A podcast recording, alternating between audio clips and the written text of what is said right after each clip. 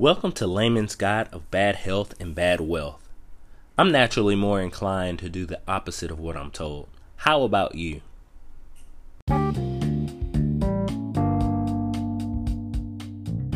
Hello, friends.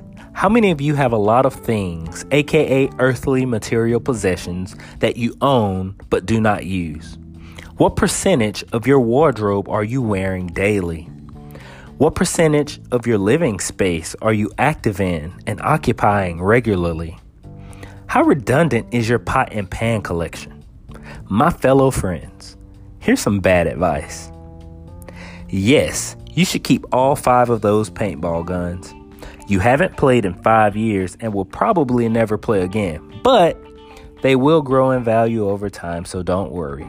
Just store them under your bed with the two DJ controllers that you won't be able to buy again in 10 years when you finally get serious about spinning records. Did you wear 10% of what's in your closet? Ooh, some of it still has tags, huh? Cool deal.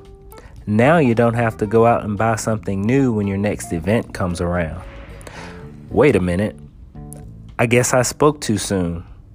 You don't have anything in all white that you haven't already worn once, except that one outfit that you're saving for your cousin's wedding. They broke up, by the way. But go on and continue your thread collection. Books for school are less important. Enjoy your day.